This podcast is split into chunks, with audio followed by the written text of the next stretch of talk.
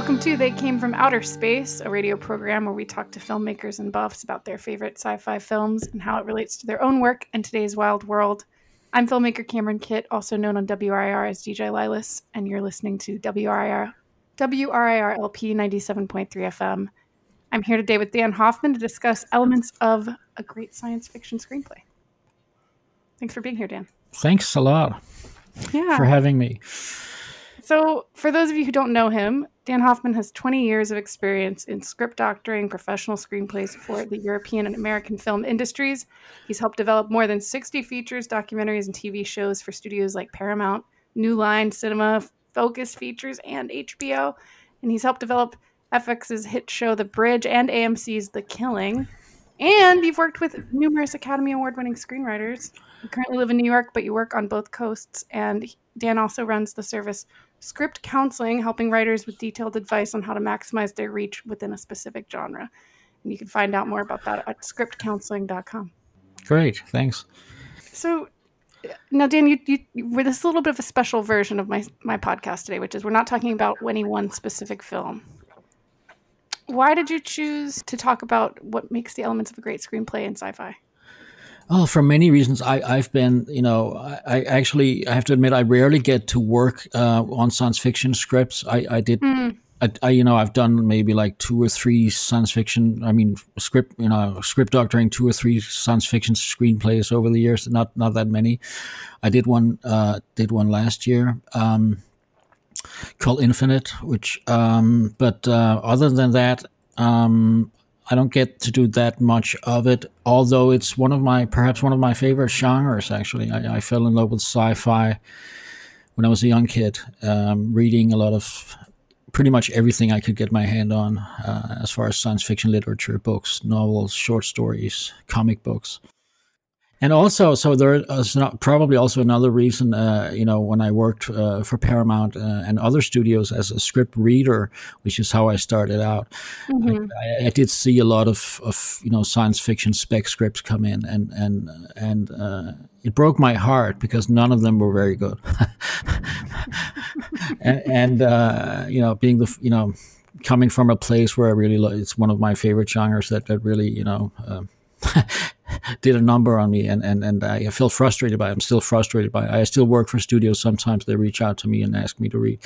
And, uh, um, and uh, they do get quite a few sci-fi spec scripts and, and they, they're all burdened by enormous problems.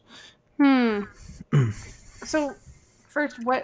How would you define science fiction as a genre, especially within film? Right, that, that's a great question because it's a hugely difficult question. But um, I think my short definition of it would be that it's a speculative genre that you know, uh, which basically, in, in my you know, in my view, um, means that it's it's um, um, it's based on really thought experiments about the future, what the future might bring, or about technology, or about science. So it's basically, as I see it, a speculative genre that that has its root in thought experiments about the future. Hmm. Now, my my outsider perspective before I started working in film is, I loved science fiction and fantasy, and read a tremendous amount of both. And of course, reading books is and reading fiction is extremely different from film. And in in a book, you're not burdened by a budget for CGI, or costume, or anything. But I noticed how easy it is for them to be campy and bad, and I wonder if that's a reason. I always assumed that in, the studios didn't want to go for them because they're expensive. But why do you think it sounds like because not a lot of the scripts are good is the problem? Right. Uh, I, I mean, I think I've you know I, I work with studios on a daily basis, and, and I do have some kind of insight into how, how they might think about this. It's definitely not a, the the problem is not that they they're ex, they're expensive, uh, um, not at all. Um, you know, there's a there's a common framework or rule you might say that you know Hollywood producers work with, and that is that you know the budget has to fit has to fit the idea or the screenplay, which which basically means that sometimes you will find that you know spec scripts are actually too cheap to get made.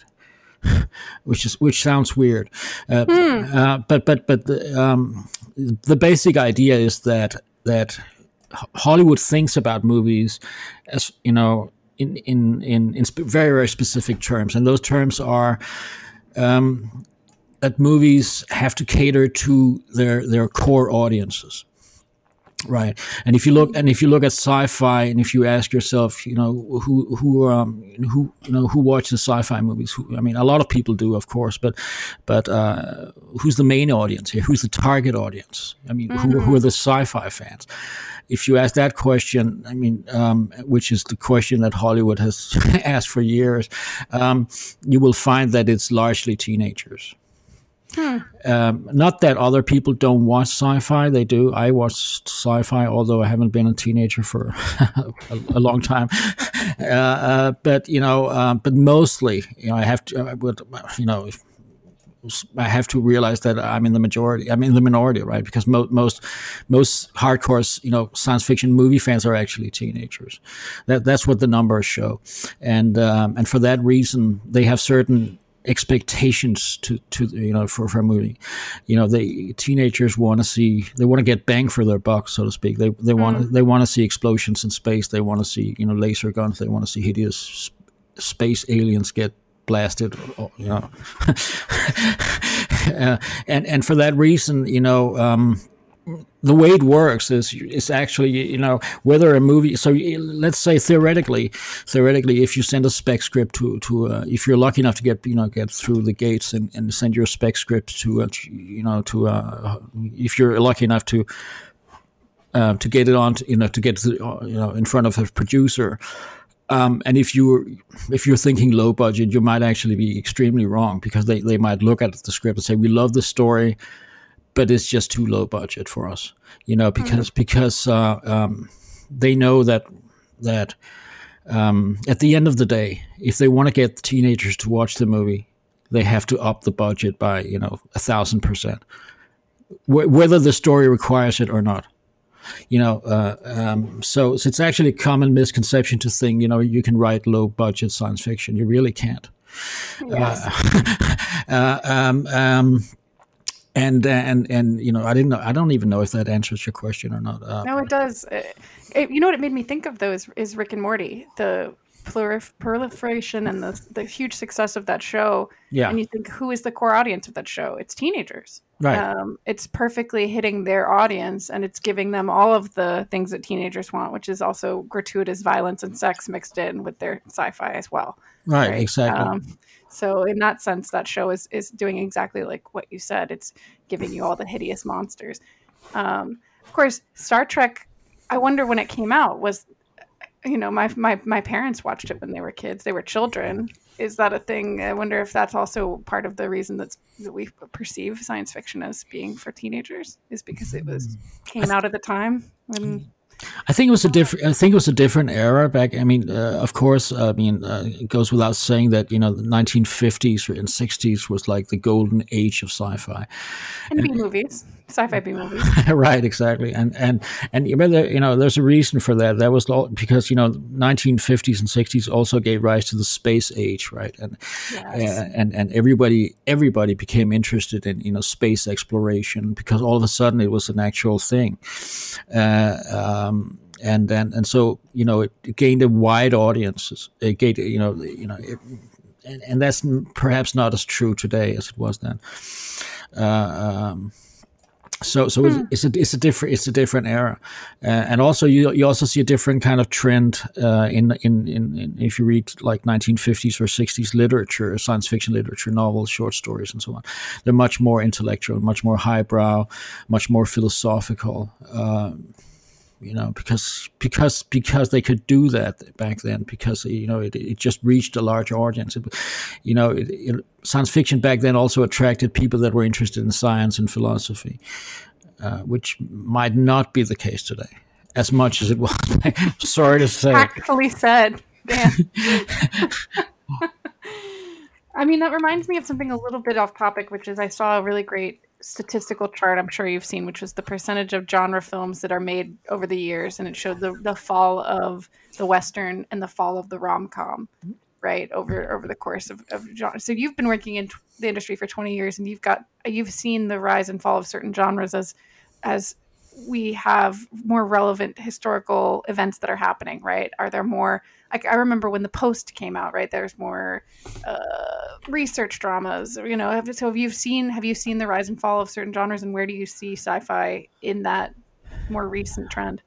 Well, uh, yeah, that, that, that, I guess that's the good news. Um, that that you know, sci-fi is on the rise, for, for, for a number of reasons, of course. Um, because as we see, you know, all of us, you know, we're living in a in a new age, an age of digital technology, where where mm-hmm. special effects have become, you know, where pretty much everything you can imagine is possible to to depict on pretty realistically on the screen, uh, which is a new new situation, um, and that sort of you know that not sort of, but that you know that's that's a good thing for sci-fi, you know, because all of a sudden you, you can actually envision things on the screen that you weren't you weren't able to do very convincingly, you know, before. So so uh, there's definitely a rise in science fiction, and also if you if you happen to to to um, include superheroes as a, as a sort of as a sub genre of science fiction. You know, I think everyone would recognize that it's it's one of the most popular genres.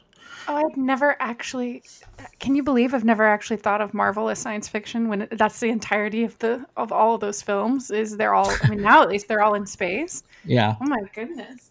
Yeah, wow. but, yeah, but but that's I mean, it, I, I know a lot of people don't really think. I mean, ordinarily think of, of superheroes as science fiction, but you know, but it, it, that's what it is. I mean, oh, it absolutely is. I mean, especially since we're working towards things like elongating life and and and and you know, editing human genomes and code, right? We're working towards that. That is the future in a weird way. Is... Yeah, exactly, right. And I mean, even if you look at, let's say, the very first, uh, very first modern superhero, in, in uh, which was probably Superman, right? Mm-hmm. Who was invent- mm-hmm. invented in the 30s or 40s. Mm-hmm.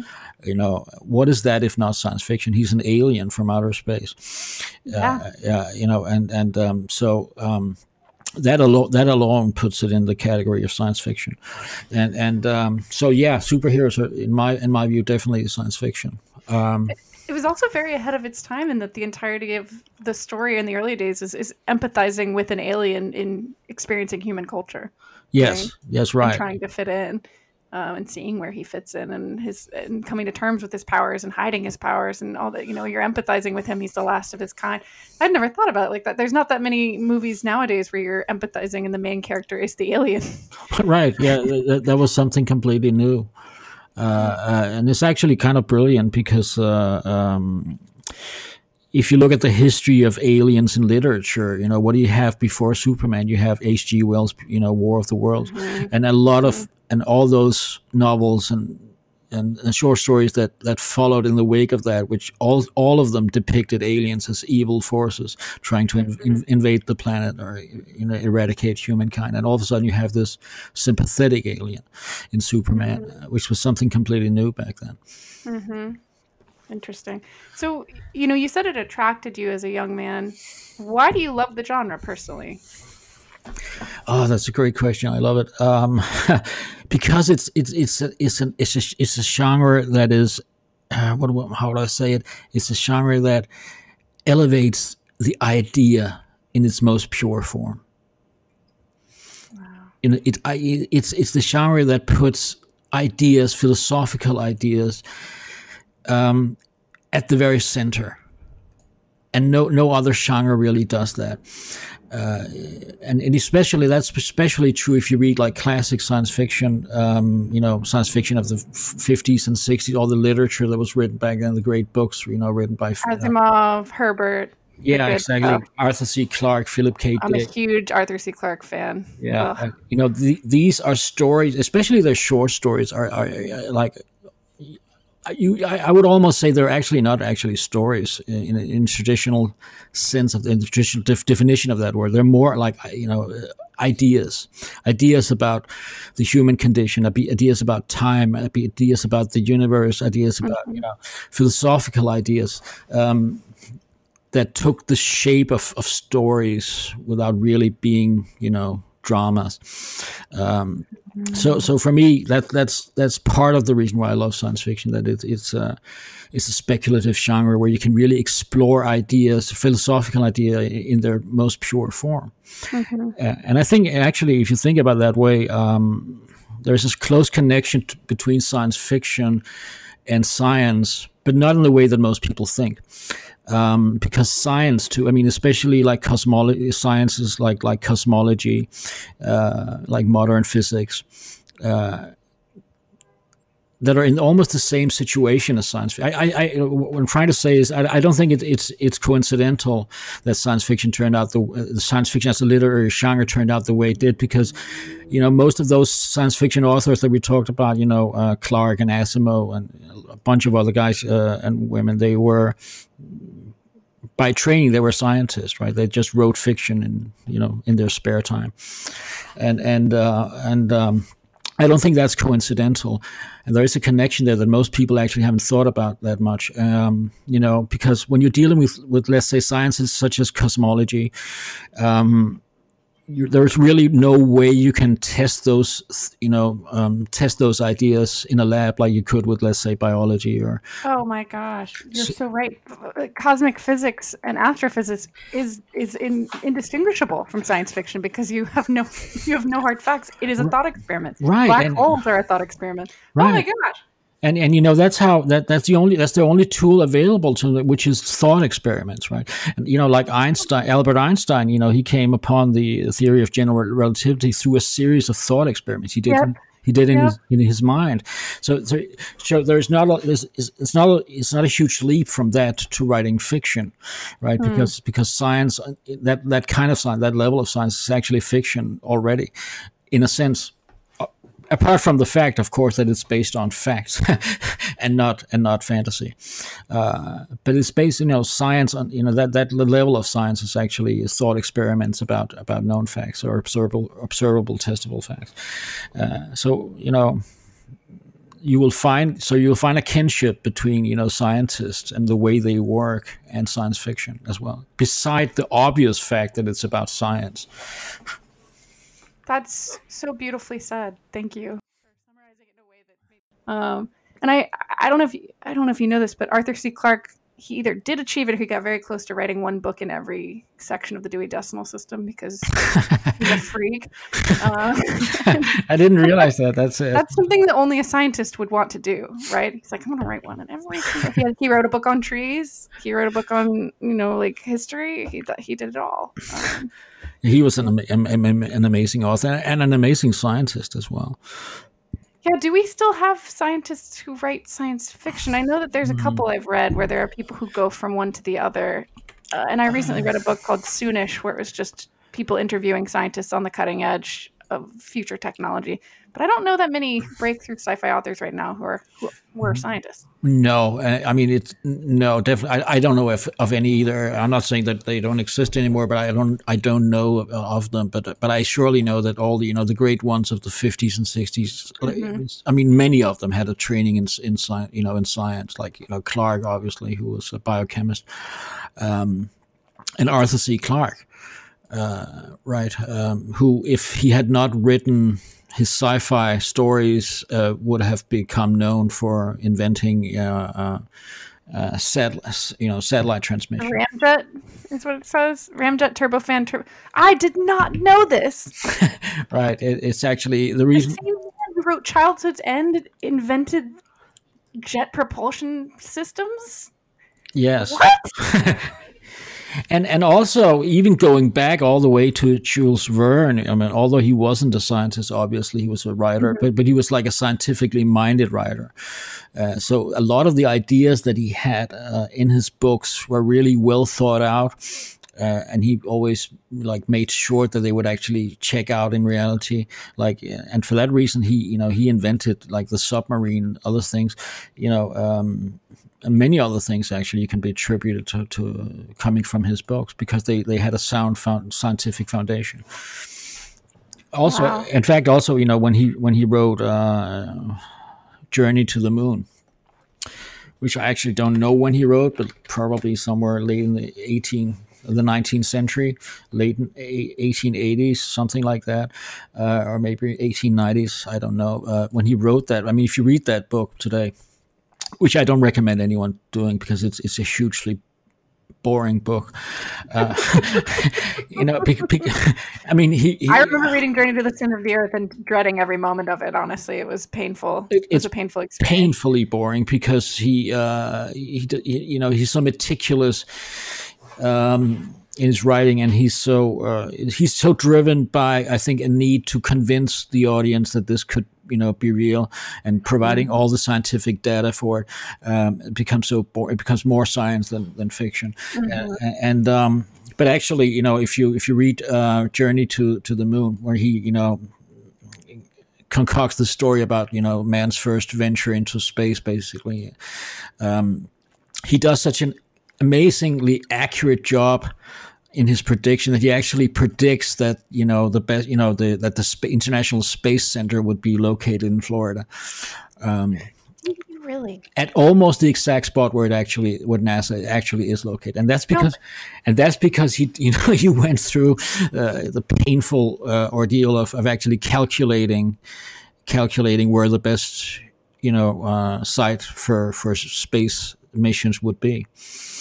Um, according to geography and and you know and planetary motions and all that.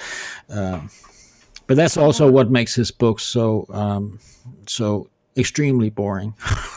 if you well, ask so, me, so he would be a great example of hard science fiction versus soft sci-fi. So people the, people discuss back and forth that a movie like Interstellar is a great example of hard sci-fi, where for all intents and purposes, everything presented is meant to be factual and possible.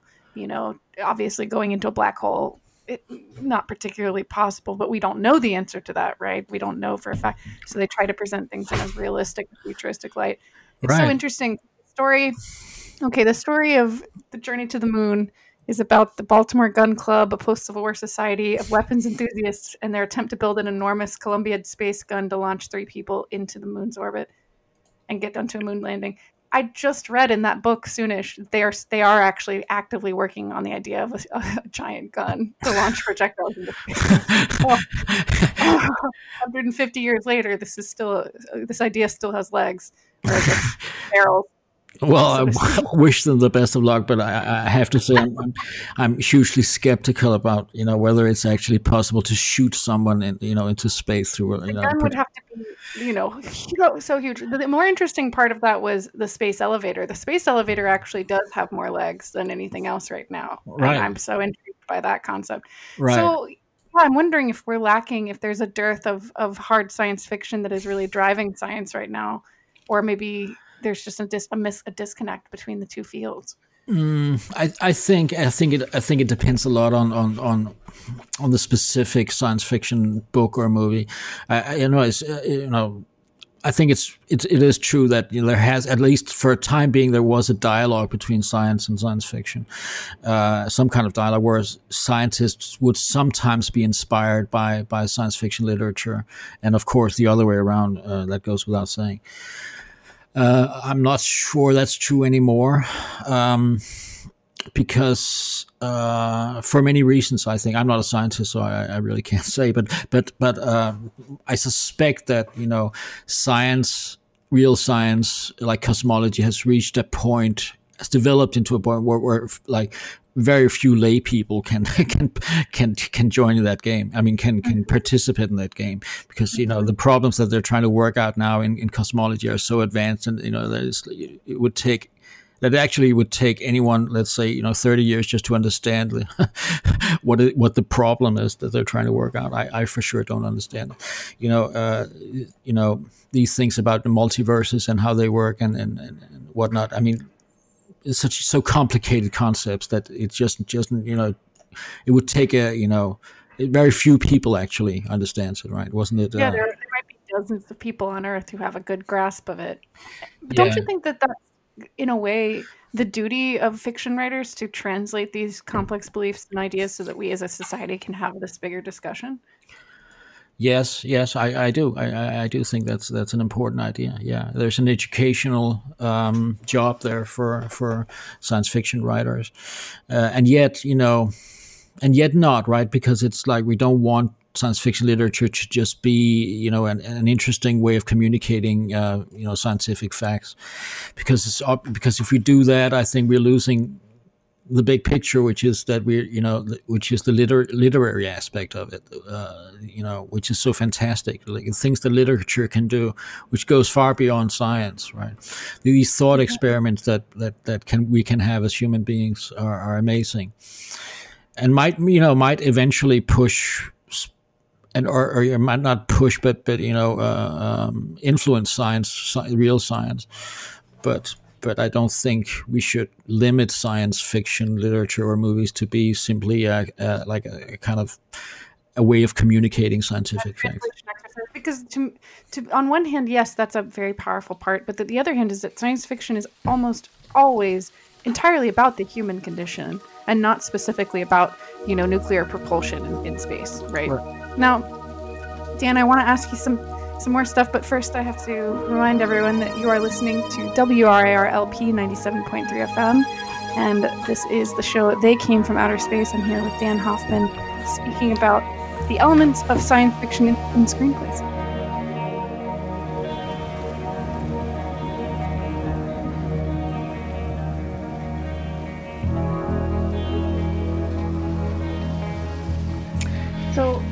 More thing I need to add, just because I have to fangirl for a moment. So, you know, the ultimate sci-fi movie is 2001, and we were talking about Arthur C. Clarke. Do you did you know that he wrote that book?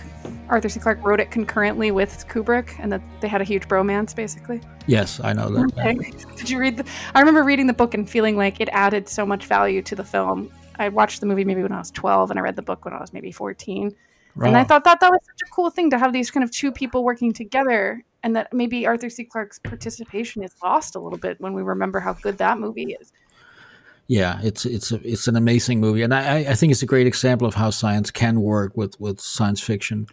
But I also think that there is a, you talked about before. You mentioned uh, you know the difference between hard science fiction and and what what some people might call soft science fiction. And I think there's also an evolution of of the literature in time because you know if you look at the old you know the old sci- sci-fi writers like Jules Verne and so on um, there's no question that that was that was you know hard science fiction which is you know a kind of literature that is mostly about speculations about science itself or technology. And as the 60s um, came about you know writers um, more science fiction. I mean, uh, saw, the 1960s saw a huge influx of, of writers that didn't have a scientific background. Uh, you know, like like obviously like uh, Philip K. Dick and others, um, and uh, and that kind of changed changed the nature of the genre itself. Right from then on, it became more more sort of um, stories more sort of like traditional dramas, really about you know that puts the human the human beings at the center of the story, which is what is true today, right? Uh, you know, it's it's sort of it's very hard, I think, today to do what you would call pure hard, hard you know, hard science fiction. Uh, mm-hmm. um, without even you know without having you know a human being you know a human arc a human perspective, a human character, a, a dramatic element in it uh, as as the center, the focal point. Mm-hmm. Um, so today it's it's I think there's no I don't really see even Interstellar has that you know even though it's you know probably the closest thing to hard science fiction we've seen in a long time. Yeah. Uh, but it still has that dramatic elements about you know basically about a, a, a guy and his daughter, right? and and so so yeah and and and so we we're right back to what what what what what's what, what the core of fiction is rather than the, what the core of science is. And the core of fiction is always human relationships. Wow. Uh, yeah that's so true because in the constellations of science fiction that are out there which uh, i and my family pay a tremendous amount of attention to you know where this is our it's the game is can you find the good sci-fi thing? What's the next good thing? That felt like hard sci-fi right? Because uh, even though it's so deeply about a father-daughter relationship and you know there is a little bit of a soft sci-fi element in that you know love crosses the boundary of time is kind of the heart i still felt like it had way more hard science than i was used to getting yeah. out of most movies right the fact that they were actually giving me a little bit of information about event horizons and black holes felt like a wealth of information about science. to me, a great, the best sci-fi movie in my heart is Contact. Have you seen it? Oh yeah, of course, of course. Uh, to me, I, I, mean, it gets a lot of negative re- reviews for some reason, but it, you know, it's written by Carl Sagan, so it it has it, it's so deeply balanced. It's also about a father daughter relationship, right? and time. Yeah, and that's a very good example because I think if somebody were were to write, you know, uh, the complete history of science fiction literature, I, I in some time in the future, I'm not going to write that book, but somebody I hope will. uh, uh, I, am sure that a like uh, literary historians will will identify that book uh, or something close to it as, as sort of like um, what do I call it? Like the first really modern science fiction novel. Uh, because it can it's it's it's right between hard science fiction and soft science and, and drama, you know, uh, and has that perfect balance between between you know scientific speculation and and and yet it always maintains this focus of having human beings, the main characters, as the focal point. It's about their their inner journey, their evolution, their emotional connection, which is what all dramas are about. But wouldn't you argue that, that that's what makes a good story effective is having a central hero character who you can relate to? And perhaps that's the reason why reading 20,000 Leagues Under the Sea is a little more challenging today yes. it would be. Right. Yeah. Yeah, so yeah. yeah. Maybe they just aren't as good because they aren't in the format that our brains are most conducive to understanding and re- retain, retaining, right? So let's let's get to the core of what you had proposed to me, um, which is you know, you mentioned what science fiction is, and I love your definition. It's a speculative story based on thought experiments. What makes a sci-fi story in a script screenplay format? What are the what are the basic beats um, or basic forms? Right. Uh, oh, uh, that's that's a that's a huge question. Yeah, yeah. Uh, let me go through some principles um, that I that I consider important for science fiction screenwriting. Um, first of all, I think the first principle, um, and this is based. I mean, what I'm saying now is based off, you know, a lot of bad spec scripts that I've read in my life, and, and a lot of really great science fiction novels that I've seen, um, and and also working with with uh, with you know screen uh, script development on a daily basis. Um, so what what I think is that you know first of all I think science anyone who's interested in writing about science fiction has to realize that what I think is one of the most important point uh, to make is that science fiction, uh, although it's about thought experiments about the future and about you know and all those things we talked about, uh, basically science fiction is always about the present, not about the future. I think that's the for, for me for, it's the most mm. it's the most important because you know you're not right. I mean, even though even though you're writing about the future, uh, you're, you're, not writing for the future. That's a very very important distinction uh, because if you want to make a living as a writer, uh, um, you want to sell your your screenplay now, not in a thousand years uh, when it becomes relevant. So so you're writing for a modern audience. You're writing for for us, for the people that inhabit this planet right here and now, and and and it has to have relevance for us now. Wow. So, so, so that for me is one of the most important things that I look for in a sci-fi script. You know, how, how do I relate to this now? What you know, and if I don't, you know, it's just speculation, uh, which might be true, but but it's possibly not true. Very possibly not true. Uh, um, because it's very hard to predict anything in the future. And and and that you know, um, so so um, for me, that's that's that's one of the main one of the basic principles make make your screenplay about now. I mean make make it into a commentary about the situation now. And that's how you can use science fiction to it to its advantage right? You can extrapolate uh, you can exaggerate situations that are true now um, in a way that would you know not make sense if it was not science fiction.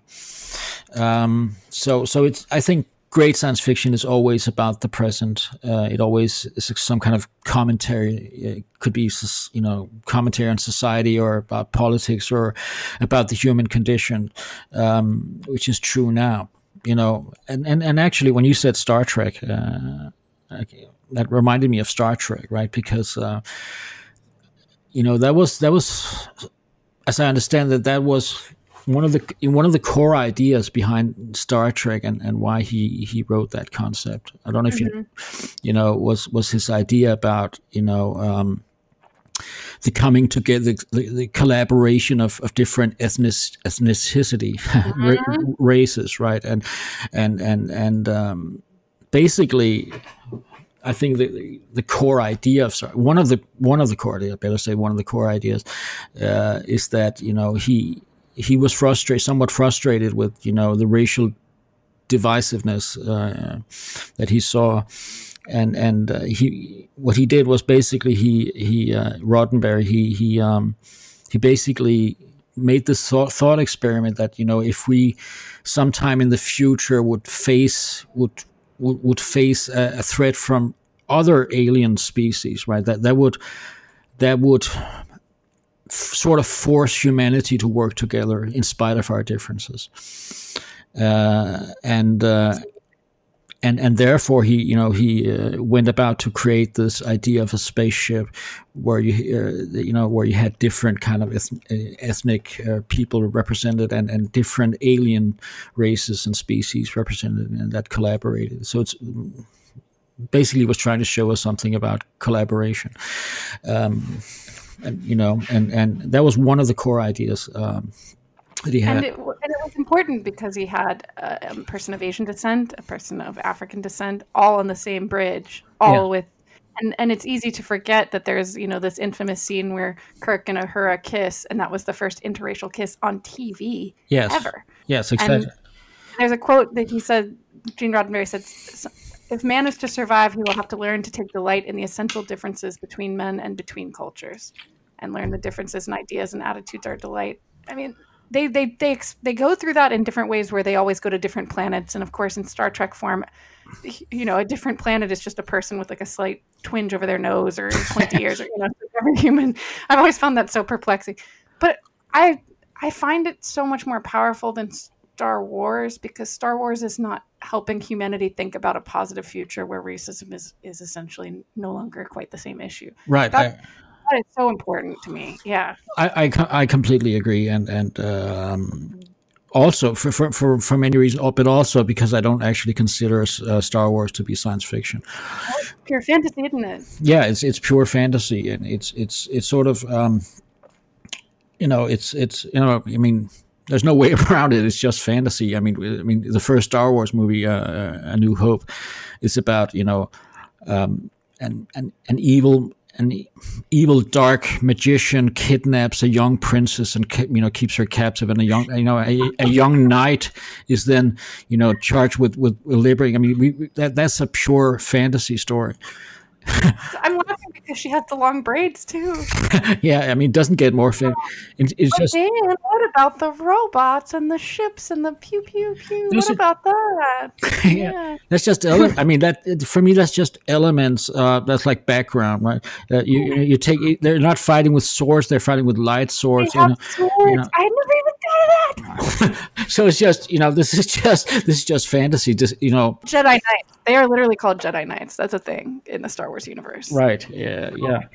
Yeah. So it's it's it's basically just, and, and this is not to to diminish what it is. Um, just you know, um, not at all. Uh, but it but, but but basically, it's just thinly disguised fantasy, um, mm. which is good enough. I mean, that that's fine. I, uh, uh, but that's just what it is. Um, so that, that's a huge difference between Star Trek and and, and, and Star Wars, of course, uh, because Star Trek, Star Wars is more because it's more fantasy, it's not really concerned with with with um, social commentary. Right. And also, also, what I forgot to say is, is, of course, Star Wars is also hugely rooted in in in, uh, in, in fantasy because of its its you know the way it depicts um, the societal structure right? Uh, mm-hmm. Because it's like uh, this is clearly not the future, you know, because it's it's it depicts a world of tyranny, you know, of government suppressing, you know, it's like you know, it's it's clearly, uh, uh you know, what do you call it? Uh, um, patriarchal society, right? Mm-hmm. It, you know that you know that almost you know mim- mimics every society that ever existed in the Middle Ages. You know, it, it, just not. It's not. You know, it's not a society uh, ruled primarily by democracy or democratic ideas, uh, or by ideas about you know um, the kind of ideas that rules our you know that that informs our constitution today. Mm-hmm. Uh, and I, yeah, so so I think on, on many levels, Star Trek is fantasy um, more than science fiction. Um, We're gonna get some hate mail. I can feel it.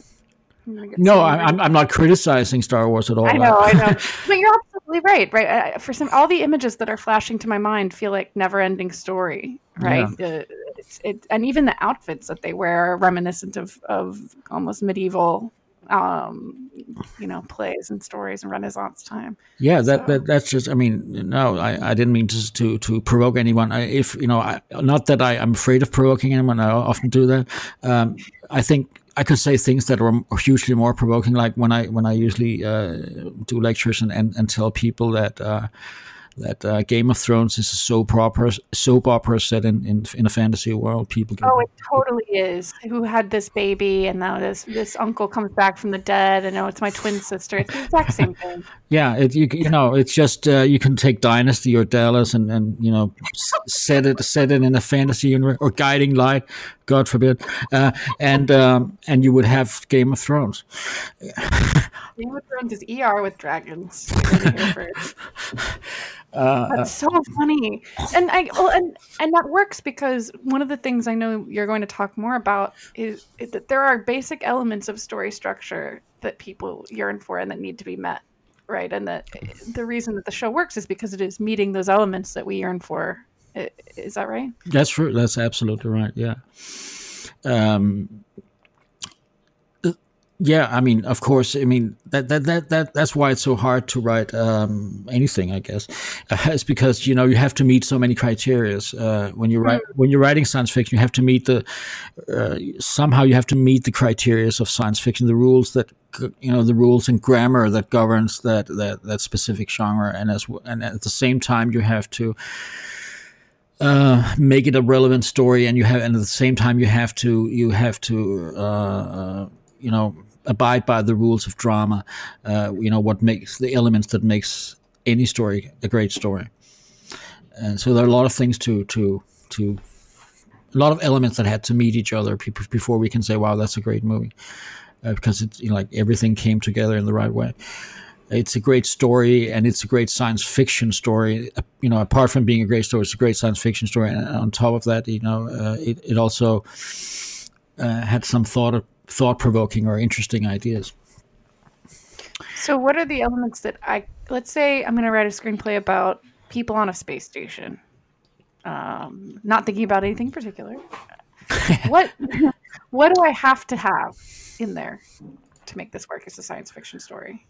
Right. Um, yeah. First of all, as I said before, make sure make sure that this is a commentary about something that's that's um, that's relevant to us in our present, not about the future. Sec- secondly, um, I would say that it's make sure that the sci-fi is justified because it's very easy to write a story and and then say um, here's Casablanca set in space, therefore it's science fiction. No, it's not. If if you know because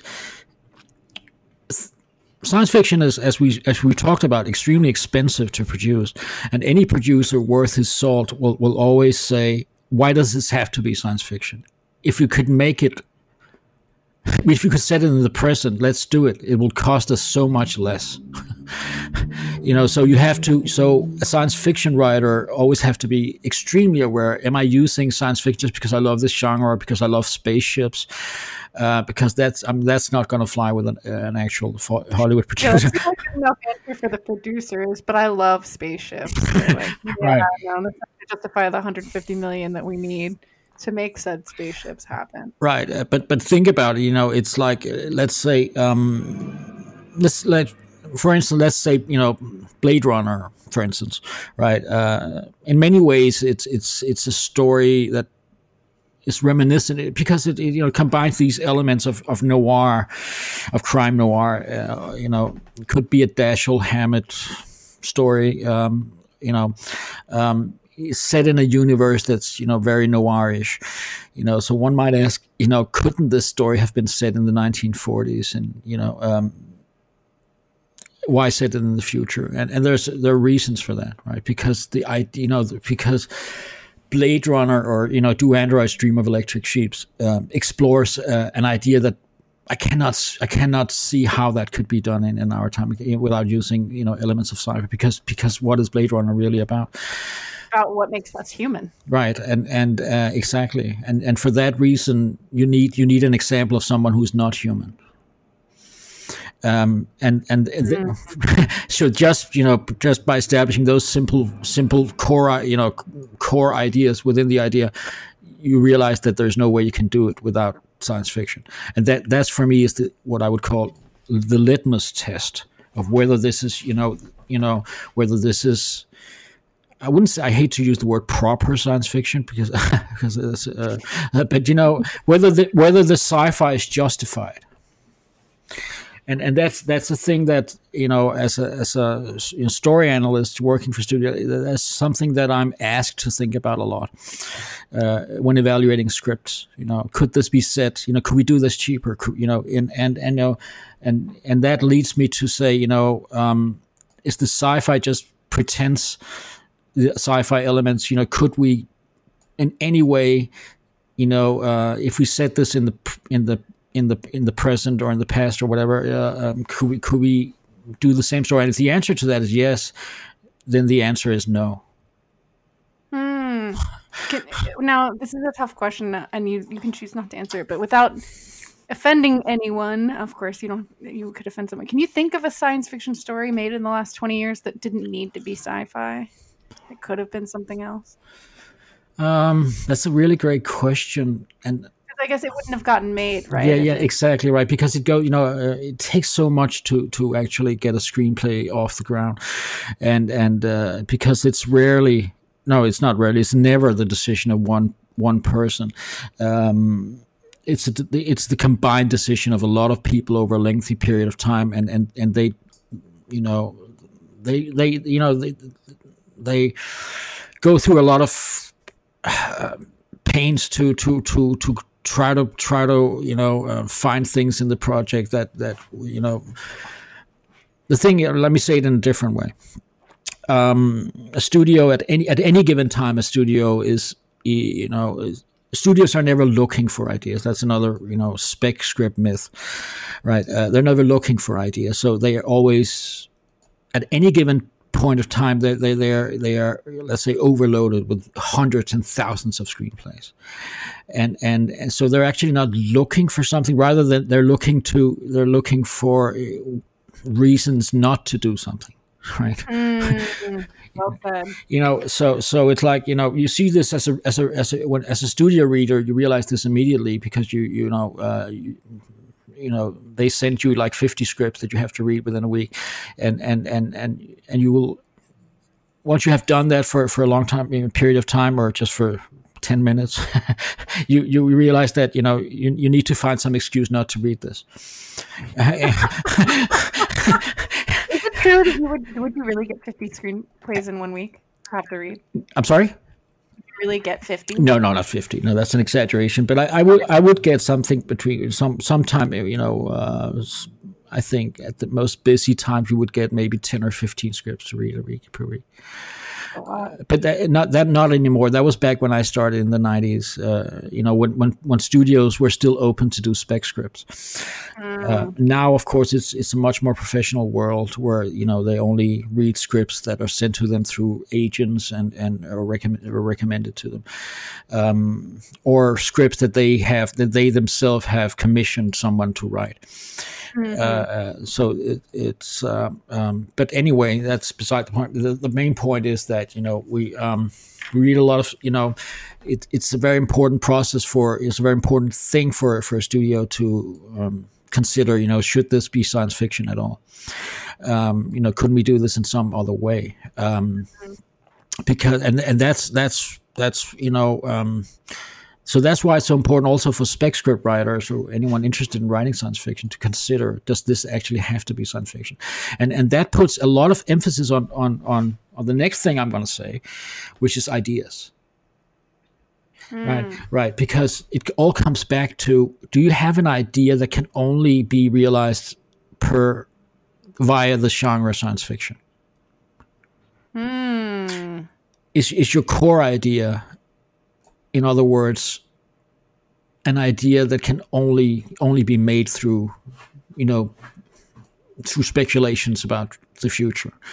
And I think you know again, I think talk about Blade Runner again uh, one last time. You know, it's it's it's very hard to do a story about you know what what it is to be a human without having examples of people that are not human, and therefore science fiction. Um, if you read if you read uh, Philip K. Dick's uh, large body of works, uh, you will realize that he did write, you know, books and novels that were not science fiction, where he where he didn't think that you know that was it was needed. Um, so, hmm. so, it all comes down to your idea, uh, and and when I when I'm saying idea, this is very important. When I'm saying idea, I'm not necessarily talking about an idea for a story. I'm I'm talking about the idea behind the idea. Mm. If that makes sense, you you have you have a you have an idea for a story. That, and we can talk about that later. But you know what constitutes a story. But I'm not even talking about that. Uh, I'm, I'm, talking about the the philosophical core idea behind it, right? Uh, um, you know, which is what I think science fiction is, in my view. Uh, it's it's a genre that that explores philosophical or speculative uh, or scientific ideas. Mm. Uh, and and that and, and and and great science fiction ideas are therefore ideas that can only work in science fiction. Um, so, Dan, sorry, with with just a few minutes left in this episode, could you could you give me an example? Like, let's take a Blade Runner. What's the idea behind the idea? Um, yeah, it's it's what we talked about. It it's you know basically it's the idea that you know it's actually let me say it in a different way. Um, um, it wasn't a new idea for Philip K. Dick, and, and and and I think Blade Runner might not actually be the best version of that idea that he wrote. Wow, big word. I've read that book, and I thought the book was kind of crappy. I'll be honest. I like the movie though. I have a lot of problems with a lot of his novels. His short stories, amazing. Yeah, his novels, drag. So, so let me to address the, the Blade Runner. Let's talk about another Philip K. Dick story that many people might not know, uh, which is a short story he wrote many years prior to that. But it sort of explores the same, the same, kind the same core idea, the idea behind the story, uh, which is a story called, um, I think it was called "The Electric Ant." Does that ring a bell, or does that? Uh... No, I've never, I've never heard of that. That sounds interesting. And it's kind of a mess. As a story, it's a mess right? Because it, you know, it, it, it, personality disorder, or no, he had schizophrenia. That's what. So I, it's interesting to read his books again, recognizing that. Um, it's a mess of a you know uh, if as you will see when you read it because it doesn't really work as a story but it, it, because because it's very clear that that Dick when he wrote it was was overpowered by the idea behind the idea um, so, so mm. basically, what it is, it has an interesting premise though that could work as a movie. I think, um, uh, which is this this is about an ordinary guy. I forget his name. He has a he's hit. right. He's he's has he has this accident. I think he's hit by a car, and and and um, wakes up at the hospital. Um, you know, and um, is met by this doctor who you know you know briefs him about the situation. The situation is that they have to transfer him to another department because this is a department for humans and they don't really do robots. Uh, and so um, um, this is how the character realizes that he's not a human being, that he's a robot for the first time, and he's he's led a completely normal life up until that point, you know, with a family and possibly a wife, even I, forget. Uh, um, and he has like this backstory and memories of his childhood and like everyone else. Um, and none of it's real; it's all been implanted. That's that's in Total Recall as well. He does reuse a lot of the same. Oh yeah, the book is "Remember It for You" wholesale. Yeah, exactly. So anyway, so anyway, um, after that, the story sort of goes off the rails um, completely. I mean, there's no. I mean, what he, you know, he he he comes back after the hospital after his, you know, repair repair repair job comes back and, and starts to really because I think he's like an, a mechanic or something like that, a technician, I forget. Anyway, he becomes like hugely interested or even obsessed with, you know, how he could be a robot, and um, starts opening up his own body to see how he works and opening his own bra- his own brain to start doing experiments with his brain, uh, which alters his view about, you know, his perception of reality, um, in, in in a number of weird, really weird ways. Uh, it's sort of like a like an LSD trip at some point. Um, but um, anyway, um, the core idea behind that, of course, is is you know to explore to explore you know how how we perceive reality, mm-hmm. um, and and can we you know and and there's an interesting thought in in in in the story where he um, you know he he discovers for, uh, by looking into his own brains or whatever his own brain he discovers like the receptors in his brain that that sort of you know that sits behind his eyes and and sort of uh, translate what he sees into data uh, and then becomes you know his his perception of reality. And and then he start he when he's like he tries to monkey around with those things he uh, um, he does like a lot of experiments like what will happen if i change my perception of reality? Will that change reality or just my perception of it? Uh, oh, that's groovy man. that's yeah that's re- i mean that's like really lsd-ish and and uh, and and and sort of I think that idea became eventually became do androids dream of electric sheep? Um, right. uh, just in a different different format. So the core idea behind blade runner to make a long story even longer uh, um, is basically that you know he wants to explore the human condition, and you can, in a way, you can that can only be done by a non-human. Wow. Well, we have to cut for this episode. Thank you so much, Dan Hoffman, for coming on. You've been listening to They Came From Outer Space here on WRIR LP 97.3 FM. Dan, thanks for coming on. Oh, thanks, and, thanks for having me. It's been a lot of fun and listen to uh, part two of this coming out in two weeks.